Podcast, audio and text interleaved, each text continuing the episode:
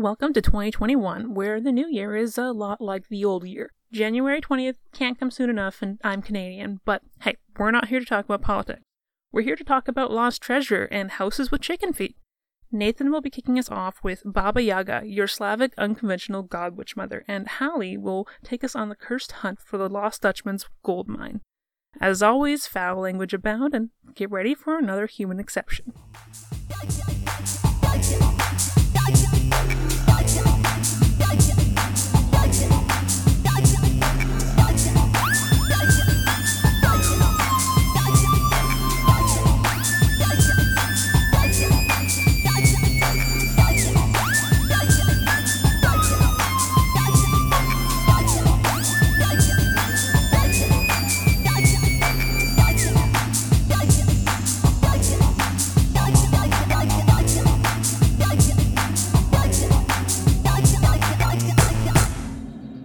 All right, so this is going to be coming out in the new year. Ooh. This this will be our first episode of the new year. So happy New Year, everyone! 2021, Even though it's still the old year right now. Ah, don't be a trash fire like 2020. Please. Um, I do have some good news. Oh. We've reached 100 downloads. Yay! Oh, hell yeah. Thank you, random internet people who we don't know. Get out the confetti cannon. We are at 110 downloads as of today. So Hell thank y'all. Yes. yeah. And thank y'all for breaking the bandwidth on our website, making me uproot it. Yeah, y'all motherfuckers made us spend money. Or Cayla spend money. oh my god. But yeah, someone out there is paying attention, and I don't know who you are, but we appreciate you. Probably someone I've had this thought. I'm like, I wonder if, if it eventually gets back to some of the people who are alive whom we've picked on. AKA me. And Teal Swan is after you. The Teal Yeah. tribe's coming. oh no! Please don't sue me. It was all sourced from her crazy ass website, so you know. And I have the screenshots to prove it, so bite me. Receipts. Get those receipts. Oh All my right, gosh. so who is first this time? Is it Nathan? Uh, I think it Ah, is. I think s- I think it's you, buddy. Ah, sweet. I thought he was gonna say, "Oh shit." No, no, I'm good. I'm good. I'm good. This is uh, this Yay. is good. So, I'm gonna be dabbling in some more uh weird Eastern European folklore, Slavic fol- folk- folklore. Actually, we're gonna talk about Baba Yaga. Um, Oh Heck yeah.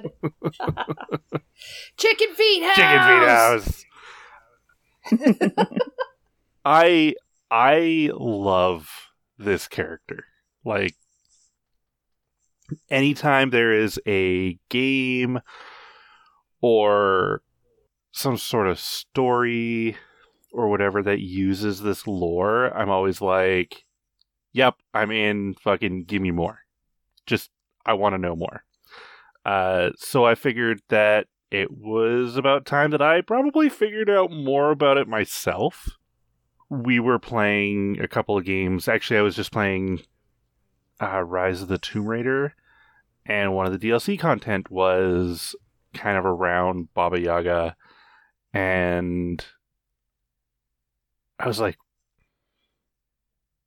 I really don't know much at all about this character except for the fact that I get really excited for the premise of this old witch that has this weird fucking shack on chicken legs. So here we are, I guess. Um interestingly enough, uh so Baba Yaga is considered the Slavic wicked witch of their folklore. She again kind of like the uh, like Gryla and her family is a an ogress. Now, I'm starting to think that the the idea of an ogress is not necessarily like this m- might not necessarily be like this giant thing living up in the mountains, but might just be like some really haggard, ugly person. I'm wondering if it's coming from Nordic folklore because you know you've got your Jotun the giants, Yeah. right? And that's really Mhm. common a, common a lot of that folklore, and there's a lot of those cultures come from that, right? So it could be spun off from yeah. that. That would make sense. So you're telling me that I absolutely need to go get all of all of my Scandinavian friends to give us. Yes. Oh, and Kelly Kelly had said that too. And Nathan, you've met Yeah. Kelly. Um but his sister uh is a like a folklore expert Ooh, that's cool. Slavic For folklore Iceland. party. and particularly horror folklore. Yes. I love it. So, anyways, we have we're gonna have to do a whole spin-off and if you don't know what the frig we're talking about, you missed last episode. So go back. Go Yeah. back. Go Do yourself a favor. go enjoy some Christmas cheer And giant cats. and giant cats. Uh, so, interestingly enough, um, the term Baba Yaga is is a isn't like completely understood, uh, but it's believed that the word Baba is something close to like old woman or grandmother, um, while Yaga is has a couple of different theories around it, either meaning anywhere ranging from snake to wicked. So, like, That's a broad range. yeah, right? Bad grandma? Either way, it just sort of emphasizes the fact that this is just some really, really, really weird lady. Um, and everything that we've known from uh, from seeing her um, or are familiar with, generally what we see of Baba Yaga is either uh, is generally just one old woman like riding around in a mortar, um, and oftentimes disappearing uh, as her giant house disappear uh, gets up on its legs and, and runs off into the into the forest. Uh, oddly enough, there are a couple of different renditions of Baba Yaga. She's either told as one old woman or a trio of old sisters. Um, Ooh. yeah. Uh, this one this one was new to me. I didn't know that. Um, but they're always depicted as like very skinny, very um like malnourished. And in in all places, even though she's sort of a witch, uh, again, she's never riding a broom, but always flying around in like a mortar and wielding the pestle as like a flying aid and a wand. So it's kind of like her directional uh, situation as she flies through the air. Most of the most of the tales and most of everything of people running into her uh, always happen within her hut. All of the interactions, all of the deals that people make with her, they're always within her hut. Um, and her hut is always surrounded by a fence made of human bones. One of the one of the interesting things is when people come in to the house, she's always cooking over her stove or over a enormous pot, which just takes up the whole the whole room. Um, so really, like they're having this discussion from one side of the hut to the other, and I guess in in folklore, this is more of a a telling of like her immense power, the the just like the sheer size of her cooking pot and her mastery over it. Uh, and obviously, you know, if you make a deal with her and you fail, well, she's going to eat you. Um, obviously, the amount of people that she's eaten, uh, still hasn't given her any sort of um, extra meat on those bones because regardless of how many people she's eaten, regardless of how many fences she can make, she's still very skinny and bony. So sad. so one of the one of the interesting things I I found about this was that we always sort of see her um, portrayed in like a villainous light. She's always kind of showing up and wrecking things, but apparently she was more of a like an evil fairy godmother, I guess. No, maybe evil is the wrong word. Uh, a- Unconventional. She was an unconventional fairy godmother. because she never went on after anyone unprovoked. Any person that fell into her quote quote traps or or died because of the, her her deals, they always went to her. Also, in any of the stories where the quote quote hero went to her and asked her for help, if the tasks were completed, she always kept her word and no harm came to the hero. So that actually brought me to this story of Vasilisa the Beautiful. Uh, it's a very Cinderella like type, uh, sorry, like character where uh, with a magical doll. Uh, this person's mother died. The father remarried a horrible woman with equally unkind daughters. Uh, then the new father goes away for a trip. The stepmother sells their house and moves her and the three girls into a cottage in the woods. Uh, basically, giving the daughters these impossible tasks to complete by candlelight. Uh, and then eventually, Vasilisa ventures out of the house at the demand of her stepsisters to find more light. Uh, she encounters Baba Yaga, who presents even more difficult chores in exchange for a fire to take back to her home for the family.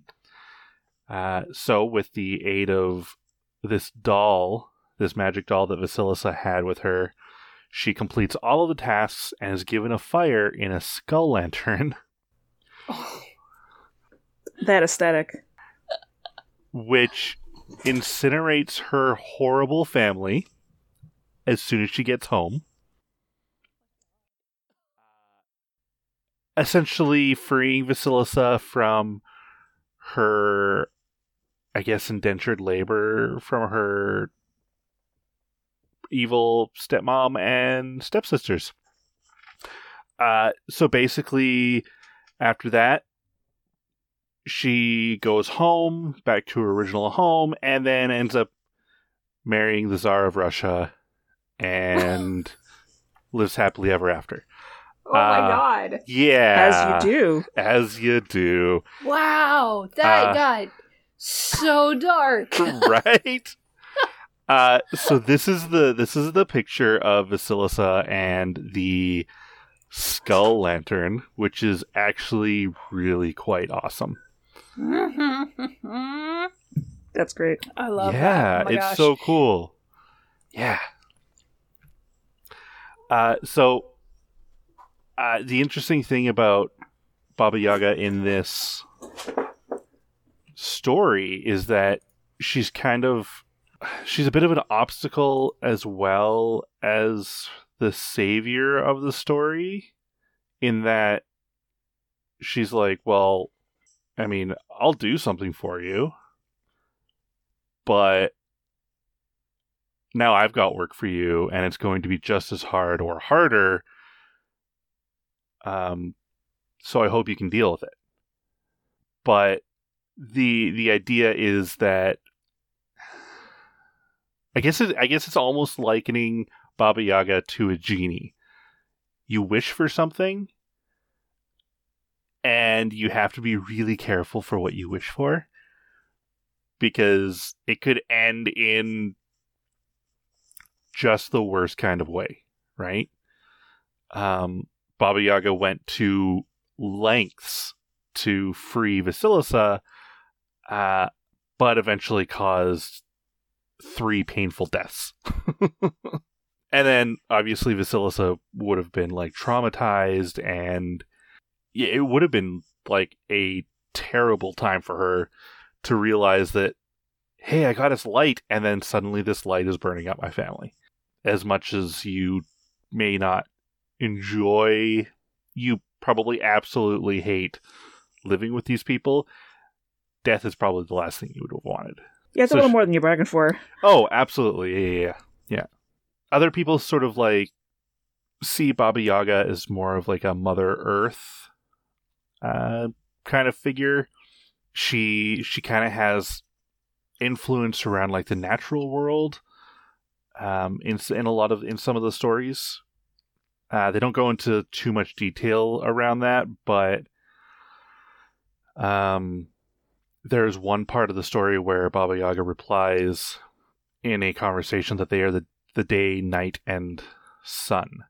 Um, that each Oh, are respectively controlled by her and servants of her. Huh. Yeah.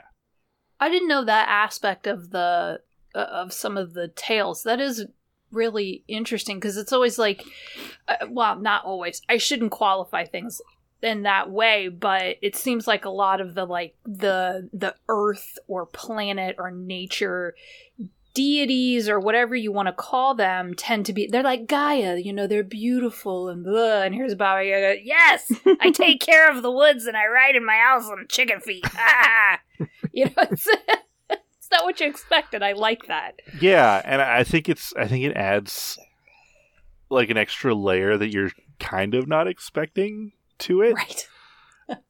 but there's also there's also that idea that you know we there's that saying everyone everyone says nature is cruel um Yeah. and you know you're not nature is always portrayed as this beautiful thing like you mentioned in in gods and goddesses but i don't know if you were someone who was trapped out in the wilderness and being hunted by a myriad of animals or whatever you probably wouldn't have that view of it That is very true. Yeah, if you're at its mercy, mm-hmm. like, hey, you know that tree that fell down and hit Fred on the head? Yeah, that's a Baba Yaga. It's Uh, so there are other uh, other stories of Baba Yaga. Obviously, uh, peasant children showing up to. Oh, sorry, no, my mistake. Uh, peasant children being sent to Baba Yaga to be get uh, to be rid of.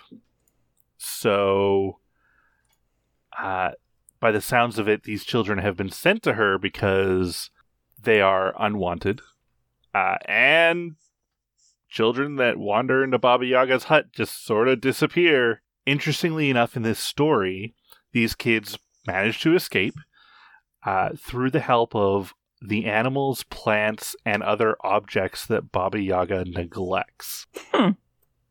oh, okay. It's like if uh, if Lumiere and Cogsworth felt like they didn't need to help the master anymore in Beauty and the Beast, and they're just like, we're just going to help you escape for forever. Uh, but also, a black cat uh, helps them with their plan to escape because the kids feed him when the witch doesn't.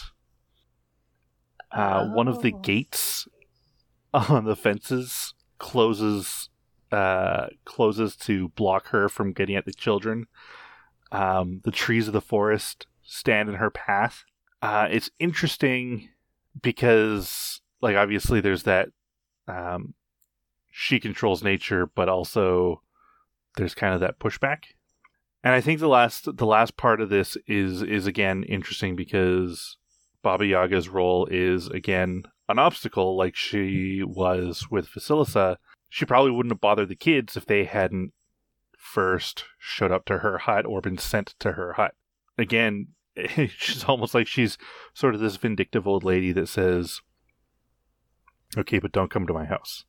Get off my lawn. So yeah, I uh, I, there's not a whole lot more that I could find on this. Uh, just some of the some of the tales, um, some of the parts that she takes in in these stories as kind of both an obstacle and a unconventional problem solver. But these are a lot of things that I didn't know. I didn't know that from time to time there were two other sisters, which again weren't really touched on all that much. Just that they kind of exist and maybe they're all kind of looked at as like the three fates. I don't know. That's just my assumption on it, but yeah, that is uh that is Baba Yaga. I'm still on Chicken Feet House. Right? I I love how pervasive that story in some uh, resemblance is. The witch in the woods with the the chicken leg house, who maybe eats people, but also maybe it makes good on her debts and her deals. Like Hmm. Yeah. Which is so a really much- weird semi-universal lore that like there's so many similar threads throughout cultures. It's so fascinating. Yeah. Totally, totally.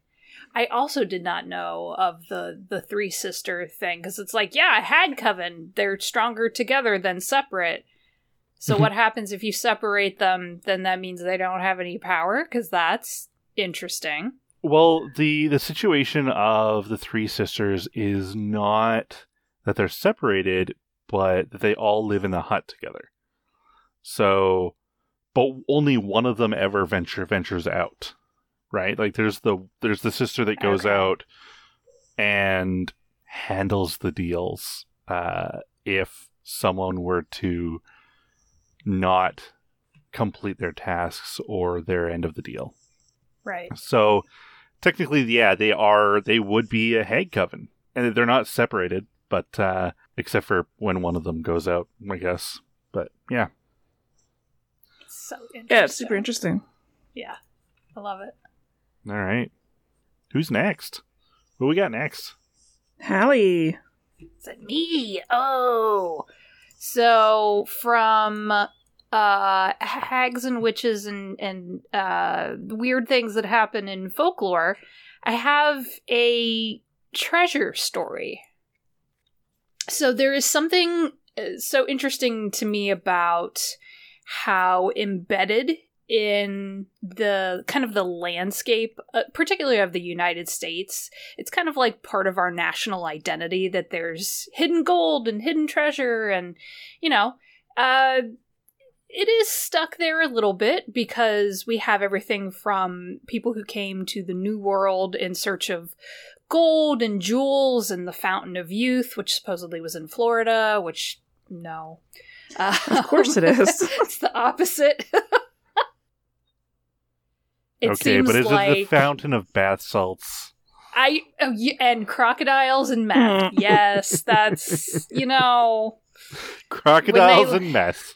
And crocodiles and meth and just oh, it's a whole thing. No offense to anyone uh, who listens to this who's in Florida, but you know you have a crap state. You know it. so, from everything from those stories and those hunts for treasure. So, we brought our ships, our plague, our rats, our theft of native lands, and a bunch of murder and all kinds of things. And Uh, blankets. and blankets and along with that we brought our love of treasure because apparently that is what uh that is what the US is partially built on is just capitalism and treasure and awful heinous things that we did to indigenous peoples. Um, but there have been stories about blackbeards buried booty on the coast on the eastern seaboard. Um, there have been stories of caches of Confederate gold that have been found, mobsters who may be buried their massive takes, and who would bury money in the desert, but apparently they did outside of Las Vegas, because Vegas in the 50s was a time, apparently. Um, some of them are true. Yeah. some of it's true um, and, and just just odd things that have been lost that have been found uh, there was a submarine the the actual first successful submarine that was built and used in the civil war uh, was found very recently with all i think it was um, i want to say 15 or 17 crew members still aboard and still in their seats Oh, And totally fine and alive, right? and totally fine and alive. Yep. and it still hasn't been fully figured out how they died. Uh, but but the I thought you is, just said they were alive. they they are totally. yep. It, just wild things like that that I feel are kind of intrinsic to such a young nation like the United States. So I'm actually going to bring you, instead of all of that interesting stuff that you can Google on your own, we're going to talk about the Lost Dutchman mine, uh, which is funny to me in a way because. Nathan, as you will recall, when we were playing West of Loathing, there was the Lost Dutch Oven Mine. Yep. Yep. That was oh a my joke god. on that. Yep. that was where they got it. That whole game is a gem. I fucking So- love that game. I freaking love that game is so bananas. So this mine, people have been searching for the Lost Dutchman mine since 1982. Nope, flip that. 1892. Sorry, my brain is gone. Uh, and it's actually considered to be the most famous lost mine in the U.S., and yet it's never been found. So, if we back all the way up to earlier in the 1800s, we meet someone named Jacob Waltz. He was a German immigrant who is the. Well, it's his fault. It's his fault this all got started. So, we get to blame him. He was born somewhere around 1810. Again, record keeping not super great on some of these stories, and particularly because he moved around a lot. So his early life isn't as detailed. Uh, we know he was born in Germany. He immigrated to the US, we think in the 1840s, but we do have his record of becoming a naturalized citizen in 1861. And then by 1864, he had already moved on to the early 1800s, mid 1800s American dream of prospecting because there's gold in them there hills. So he moved out to Arizona.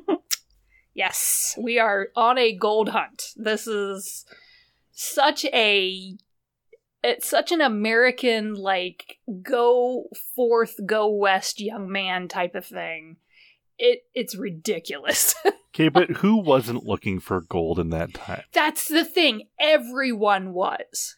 That is exactly what happened because everyone rushed out in the 1800s to a what they said was an uncivilized, unprospected land and we found not much.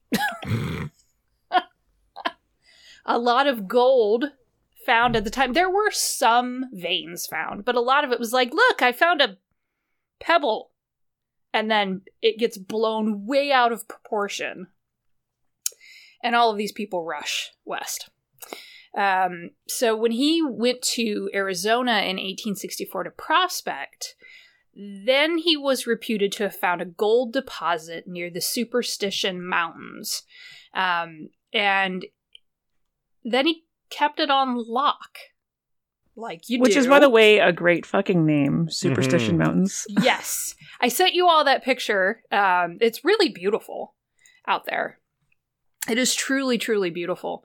And it's in the middle of nowhere, nowhere land, Arizona. Uh, anyone who's local will know exactly what I'm talking about. Um, but it is it is a stunning vista, I do believe is what we will call it. And he uh, apparently found a gold deposit out there and then keeps that hush hush very secret. And then we jump a few years forward and he goes to California in around 1850. And we know this because his name appears on several California census records. He prospected out there, he worked as a miner, and then on July 19th, 1861, he becomes a naturalized citizen. Great. He goes to work for a guy uh, named Reuben uh, Blockney, and they were prospecting on the San Gabriel River. And then we lose time again, and we lose track of Jacob. And then in 1868, sorry, doorbell. 1868. But it's magic. I'm sorry, I'm sorry. I thought I turned it off. That's my bad.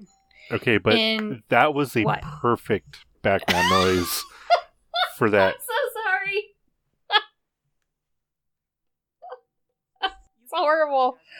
I know, I know, but I feel so bad now. Okay. Um, then in 1868, he goes to farm. Like he leaves prospecting almost completely, according to some rumors. And he starts farming on the north bank of the Salt River, which runs through Phoenix, Arizona. So he goes back to Arizona. And then he just farms until he dies in 1891. Hmm. So we're missing details here. I went looking because it's like there's so many possibilities. Records aren't great at the time. Things have been lost, destroyed, ruined. And I started going through. So here is his gravesite. As you can find, he was buried outside of Phoenix, Arizona. It- It's a very understated grave for a man who supposedly struck it rich.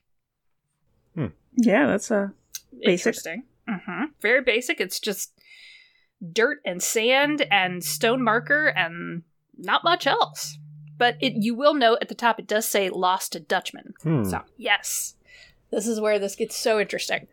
So he's buried in the southwest corner of the Phoenix City Cemetery. You can still go and view his grave.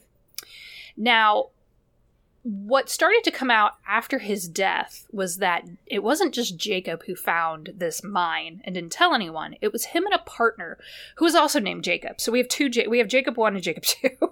Jacob squared. Jacob squared. Jacob Weiser.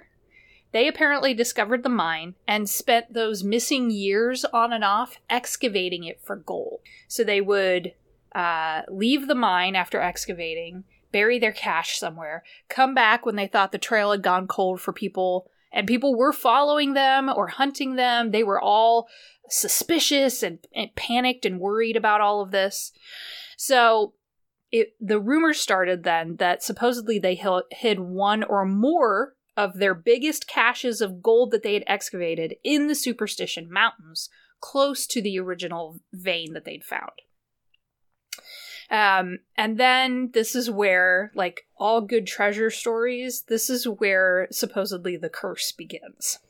I love The this curse. so much. Uh, his partner, Jacob Weiser, was killed by Apache Native Americans who lived in the area, according to one story. According to another story, greed, like all good treasure stories, also a story of greed. Some people say that Jacob Waltz himself killed his partner so he could take the gold just for himself. You know, like you do Yeah. but it's never been found. And when Jacob died in 1891, he took the secret of his gold caches and the location of the gold mine to his grave, and people have been hunting for the mine since 1892. Hmm. they didn't even let the guy rot in the ground before they started looking for it. So we will actually start with Julia Thomas. So she was, for a time when Waltz was living in Phoenix, she was his landlady. Uh, she owned a bakery and also the land that Jacob Waltz was living on. And they were friendly. And supposedly one night he got a little drunk and decided to give her hints about the mine's location. When he died, I know, when he died, she sold her bakery, got a group together, and of course, went a looking. Hilariously, and this might be my favorite part of this entire weird ass saga, is that on her way to try to find the Lost Dutchman mine, she actually passed over two enormous gold mines that did exist. Oh my god. On her way to find something that didn't probably exist. and I just read that and went, Really? Really? so good. It's so good. But in order to make this uh, expedition work, which it didn't, she went broke and then started to sell maps that she claimed would lead people to the mine, which of course were fake. Okay, but that's amazing. it's pretty freaking genius. She spent a few years looking for the mine. She was only in her early 30s when all this happened. I just like how people like actually bought the maps because they're like, oh, yeah. my god, Yeah, yeah. yes. Oh my god. you know, she clearly left some of it behind for us. Yeah. The yes, it's staggering to me what what greed and imagination do to people. and all common sense just yeeted out the window. Just gone. Just no more. All right. So and then just a few years later by 1895 as she's selling her fake maps, suddenly the story hits the San Francisco Chronicle newspaper. And this is where we're going to have our first recorded death linked to this mine. Death, gold, fake maps, all of it. So we're going to meet a man named Adolf Ruth. It's an unfortunate first name. Uh, in the early 1900s, of all things, he was an amateur prospector in that he never found gold, but he'd been seeking it for years. And he and his young son had already searched California's Borrego Desert for gold. Didn't find anything. And in the process of that, he hurt his leg so severely that he developed a limp for the rest of his life. And then, when his son, who grew up on his dad's tales of finding gold and adventure in the West, uh, went and took a job in Mexico, and then came back and told his dad that he'd found a map that might lead to an Arizona gold mine. I couldn't find a link between this map and Julia Baker's fake maps, or Julia Thomas's fake maps. It would be very funny if it was one of those. it made its way to Mexico. that would be, hey, you never know. Um, but couldn't find any link there. Um, so when he brought this map back to Adolf, uh, Adolf, at 66 years old, went into the Superstition Mountains alone. Over his son's That's a good idea. objections, yep, his family's objections, and then he disappeared. So, so now we get ghosts, right? That's so the ghost now we have part of the ghosts. Uh, yeah, that's part of the curse. Is that the mountains are haunted by all of those who have perished trying to search for the gold mine, the Lost Dutchman gold mine. So we can trace Adolf to uh, June 1931. And after he disappears, just after a day or so into his search, campers eventually find a note in a bottle floating down the Salt River, which was nearby. And the note says, I'm sitting under a tree in a creek with a leg broke. I have to I I I've got to have help. Gosh, that was hard. Quick finder of this note, please give to Howard Peterson, Ruth. Uh, he also parenthetically noted, P.S. have found the lost Dutchman. Yep. Dun, dun, dun. Yep. so, people searched for months. I mean, yeah, they were searching for him. They were probably trying to pick up his trail to go find the gold mine. Let's be realistic here. Why not both? Why not both? I highly doubt it. I highly doubt it. Uh, so people searched for months, and then the Mesa Journal Tribune newspaper reported uh, the discovery of this bottle and on June or the January eighth, nineteen thirty-two. The title of the article being "Find Bottle Floating in Salt River Bearing Note Signed by Missing Miner." I And a couple quotes from the paper. So it's Delbert Daly of Miami. Came from Miami, fucking Florida. Look, Florida again. God damn it. Um, retrieved the bottle, but returned it to the river, not connecting the But name with the lost prospector. This was two months ago. Wow. I know. This is the weirdest ass story ever. Oh my god. He found the bottle, read the note, went, huh, put it back in the water, and then only told people two months later. Oh my god. How this guy might be dying up there. Fuck it. Yeah, I know. Dude, the dude probably died within the first week. Let's be realistic. This is the Arizona desert where the temperatures can span so widely and it gets freezing cold at night. And if you're not prepared, you will probably die out there of exposure. So, um, searchers eventually realized that Ruth was probably dead. They gave up hope. And then the pa- the paper eventually speculated if the final word from Ruth is authentic, it tends to discount the theory that he was murdered for the map he possessed. Unable to proceed because of a broken leg, he probably died of starvation near the spot where the bottle was set on its journey. it's so horrible. Yeah, don't say. Mm-hmm. My gosh. I know. I know. I I when I first read all of this, I was like, wow. People are terrible. This is horrendous. Yeah, this is so fucked up. It's really fucked up. And at the same time, if you think about well, we'll get to this in a in a moment, but it, it is still baffling to me how easy it is, even in modern day, for people to disappear supposedly without a trace. But back then, just walk off the map, apparently. the earth is flat and you're just going to go right off the edge. So I have some more weird ass stories um, that I'll I'll briefly sketch over a little bit. So about a decade and a half after Adolf Ruth's disappearance, uh, we have someone named James Kidd, and on December 29th, 1949, he disappeared. Uh, this guy's story gets really bizarre. So he was born in New York in 1879, and he had a prospecting and mining partner named Walter Beach, and they worked together for more than 20 years. And then when Beach died in 1947, Kidd was left alone to travel and continue to work on his mining claims. Uh, and they decided that, or he decided that the last place he wanted to prospect was the eastern end of the Superstition Wilderness area, which of course borders the mountains. Um, when he disappeared, people started digging into his backstory a little bit.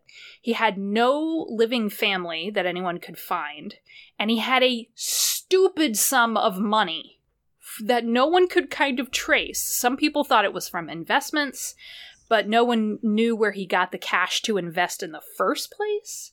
Um, he spent a lot of time out in the at the eastern edges of the Superstition Mountains, and people speculated that maybe he did find lost treasure and he was making pickups from his stash as needed, and that's where the money came from.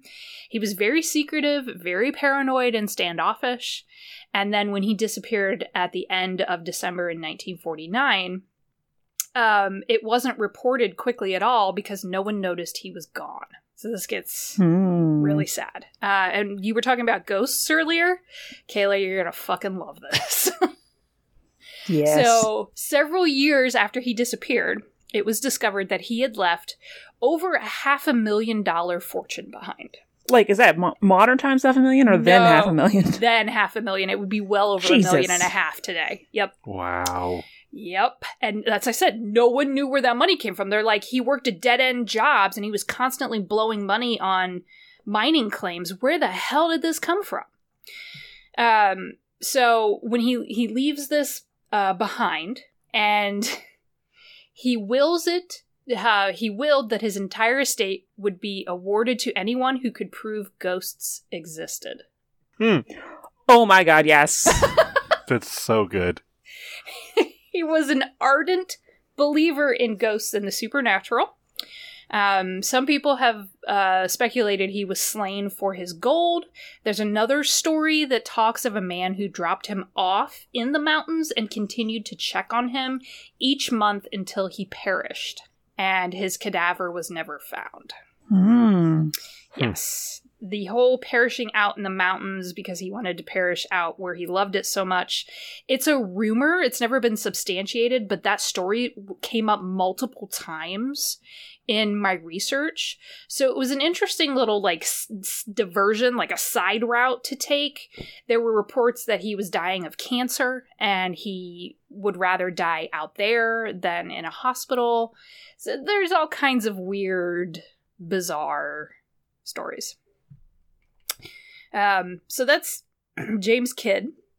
in 1927 and ni- between 1927 and 1928 because the superstition mountains are popular hiking spots it's gorgeous but it's very very dangerous and there were Okay, mul- sorry. yes But wait, but did anyone actually able was able to claim his Nope. like it's never been Nope. claimed is it just gone to the default of the government now or something? probably yeah Oh. Anyway, sorry. I know. I know. I know. I went looking too. I was like, wait, where did this go? What happened? People made claims against it, but then how do you how do you adjudicate that? Like, what? and who was the official that approves it? I'm sure it's in a government black hole somewhere now. Probably used to, you know, pay off a business owner or something. Who knows? Um, yeah, it was just such a bizarre, so weird. Everything around this story is so so weird. Oh my gosh! The money Um, was probably so- used to cover up ghosts. There's a black site somewhere outside of Area 51. Donate to the Men in Black or something. there you go. Used to found Area 51. Yeah. Yep. So we've got this money from this guy who wanted to uh, give it to someone who could prove that ghosts exist, but we really need to cover cover up Roswell. So hey, you know, And we already know ghosts exist, so obviously it's ours. Technically, it belongs to us, anyways. But yes, technically it is ours. Um, there was a, a slew of people being hurt and even killed as they were hiking up the Superstition Mountains between 1927 and 1928 because somebody thought it would be fun to roll large boulders down from above. nice. Same Yep. kids that were What the fucking around at the uh, Moonville Tunnel. Yep. Yep, that's what I wondered. It was probably their ancestors. uh, fuck those kids. Uh, so there's there's that. So that has added to the curse surrounding the mountains and the mine. In 19 uh oh wait oh yes so 1955 to 1978 multiple remains have been found out in the mountains um particularly skulls with bullet holes in them. Oh. Ooh. Mm-hmm. On top of the fact that more than uh, skulls could be counted, there were cadavers that have been found without heads, and no one's been able to find their matching skulls. so that's that's fun. Uh, in 1952, a man named Joseph Kelly from Dayton, Ohio, decided to go out in search of the Lost Dutchman mine. Never seen alive again. He was eventually found near what's known as Weaver's Needle. It's a landmark out there. he was found two years after he disappeared, and he'd been shot in the head. Ooh. There's some shit. So we have going no idea there. who is like shooting people out there, right? No. It's so No. Sure, it wasn't just like. we Sure, it wasn't just like Adolf Ruth or whatever, or the kid. Oh my god it th- that is, i was like oh my god how many people have been shot then that's the thing some of the stories go nowhere some of them it's like oh yeah we found this body out here. There's a skeleton bleached bones. There's a bullet hole in his head. Oh well who is it? I don't know this guy. And then they bury him and they move on. I'm like oh my god is no one looking? Really? Okay. So that happened. Um in 1964, the remains of brothers Robert and Richard Cremis were discovered at the bottom of a high cliff, and it was hard to tell whether the ground crumbled beneath them or a boulder knocked them off and over the cliff. Um, it seems like they were pushed because anyone who went out to investigate concluded that it seemed a bit far fetched that both men just happened to accidentally fall off a cliff Oh in my the same spot and they were traveling and hunting for the mine together and they were brothers and then they're both dead mm. Mm. suspicions I mean, maybe they got into a fight over who would get more, they and then they both fell grappled off. Yeah. that would be the only one that makes sense because otherwise it it just doesn't seem likely unless someone came up behind and and with the number this was during the time where all those bodies and skulls were found Jesus. eventually they're going to figure out that there was a serial killer out there from like 1950 to 1980 Yes. just picking people off left and right They're Oh gonna my find gosh. the Lost Dutchman mines, and in the opening of the cave, is going to be Oh, this no. dead guy with a journal documenting how many people that he killed. I am the Zodiac With a killer. pile of skulls. Like on With a throne of pile skulls. skulls. Yeah, obviously. blood for the blood god. yeah, I am I am the Lost Dutchman killer. I am the lost Dutchman. Fear me. oh my god. I can only laugh through this because it's just so bonkers. The whole thing. Tragic. yeah. It's awful. It really bl- it reminds me so much of people looking for adventure and treasure and fame and glory like they do on Mount Everest only to die halfway up. And we don't have any idea how many people have died because they're frozen. They're in the permafrost. Yeah. And you can't carry the bodies back down or you'll die too. So people just get left up there. I guess this is an advantage of global warming. Ah! Oh! Oh. aside fr- aside from the the stuff that's coming, the microbes that are coming alive in the Arctic permafrost. If that doesn't get us, the fucking Walking Dead of Mount Everest are going to eat all of us for leaving them there. Oh my god! I'll do Mount Everest at some point because that one that is wild too. Definitely. Yeah. Um, so 1970, there was a longtime prospector named Al Morrow who uh, was crushed by a boulder that fell on him when he was excavating a tunnel. That's a nasty way to go. Yeah. This Yeah, is no all built into this curse story that's around the hunt for the treasure and the mine and the mountains. Um, there's a lot of people who believe that, you know, there's this curse overlaying the land. Um, and then it, there were there have been other people. There were two boys, boys, young adults from California who vanished out there. Their bodies were never found. This was all happening in the mid 1900s. Um, and then unfortunately, it's also happened very, very recently. So, to give you an idea of how big of an area we're talking about, the Superstition Mountains stretch across 160,000 acres of desert. And there's canyons, there's cliffs, there's all of these nooks and crannies and crevices, and some people are still out there looking. So I found a few articles about a man named Wayne Tuttle, and he's been looking for the Lost Dutchman mine for over 40 years. By his estimate, I don't know what yardstick he's using, but by his estimate, he says the mine could be worth over $200 million in today's money. Wow. I, I hope you find it, buddy. I don't think you will. Uh, there's a, qu- a good quote from him. Um, says, I've been in areas where it's said that there would be no possible sign of gold. I found mines that have been worked out and found ore samples that still hold traces of gold in them. The big prize, I think, for everybody would still be not even not even finding the mine. There's a stash of gold buried somewhere in a little pit in the ground near Jacob Waltz's camp, and who knows what that could be worth? Two, three million dollars just sitting there under our feet. Every time I'm in specific areas, I wonder if I've walked over a spot. He's obsessed. He's obsessed. 40 years. 40 It's good to have a hobby, okay? Oh my god. yeah, that's Um, a lot. It's a yeah, that's a lot. I am going to also give you all a picture of Adolf Ruth's skull. I forgot to give you that. There's the hole in the in his skull. Jesus. Nice. Yep. That's fun. That's a that's either a rock or a weapon Yeah. Yeah, it's of some kind. Yeah, that's a hammer or a boulder or it is not a gunshot blast. That is nasty. Unless it was a No. shotgun, but yeah.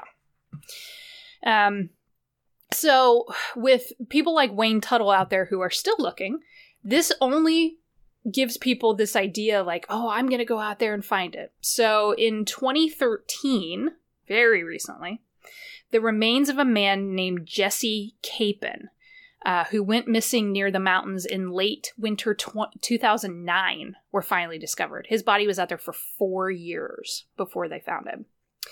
Um, and he had spent from uh, 1999 to 2009 looking for the Lost Dutchman mine.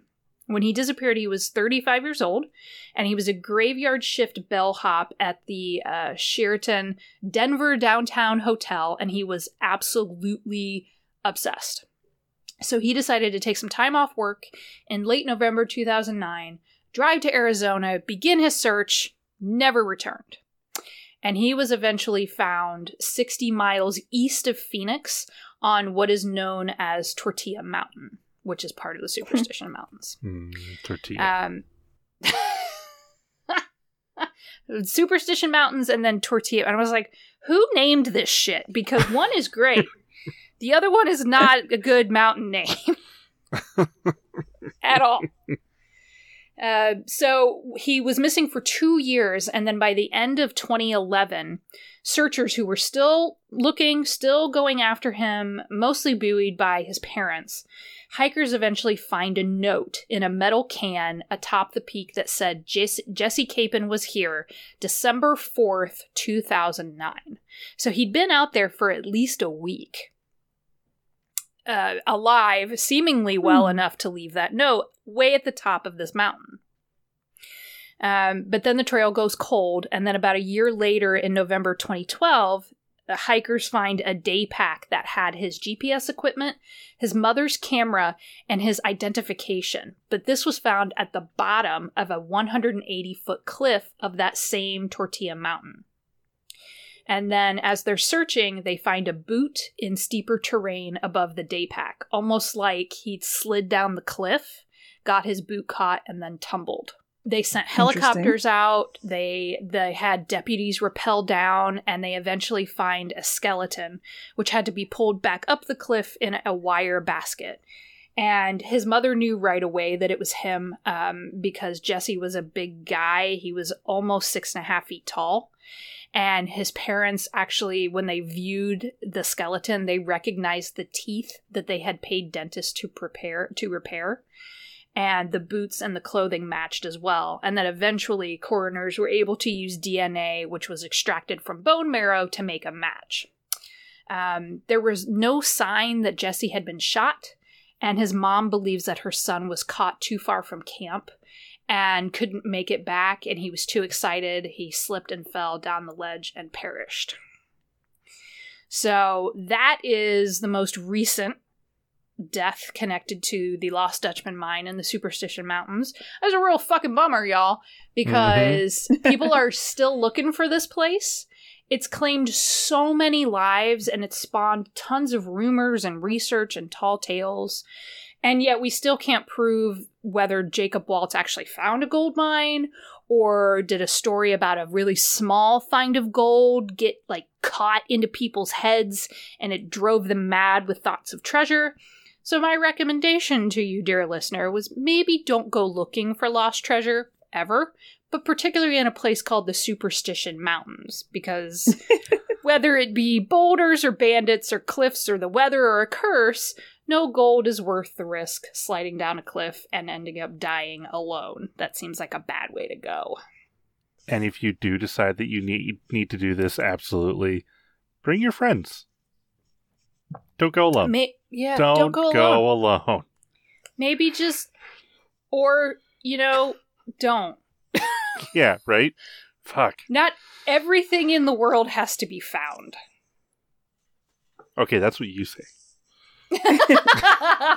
That's what I firmly believe because I have a survival instinct. so, the Lost Dutchman mine. Whew. All right. Yeah.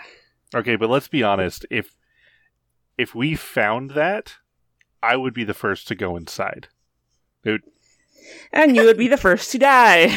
Oh yeah, for sure, absolutely. That, but that's just. Nathan I'd be likes to like, explore abandoned places because he's got a death wish. Seems Hey. like a bad idea. abandoned places are neat. Um, I have a place for you here in southeastern Ohio that used to be an, a, an insane asylum. Ooh. It's connected to the Ohio University campus. You can't go there without getting arrested. Oh. so many people have fallen and hurt themselves. Uh, I'll find a picture of it just to show you how. A friend of mine went out there and tried to sneak past the cops, and I was like, "Did you get caught?" And she goes, "No, but I also have two kids, and I don't want to get arrested." And that's this week. Next week, we'll be back with the myth, the internet legend, the Final Fantasy VII House. If you've been enjoying us this far, like, subscribe, and drop us a review on iTunes to help spread the good word. If not, message us on Twitter or Facebook at The Human Exception or email us at thehumanexception at gmail.com. You can also do that if you have stories to share, topics you want us to cover, or if you just want to say hi. As always, you can find all the pictures, links, and additional information about the topics we cover on our website, thehumanexception.com. We'll talk to you next week, exceptional humans.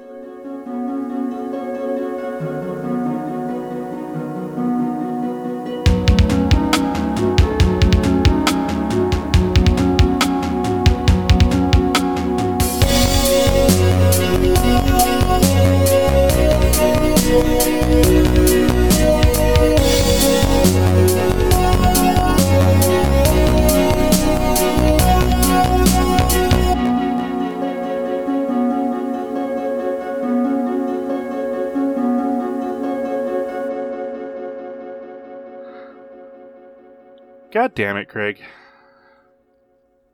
Craig already die? Yeah. Craig, I think Craig is just. I think he's busted. hmm 2020 killed him. 2020. I. You know what? I can't argue with that.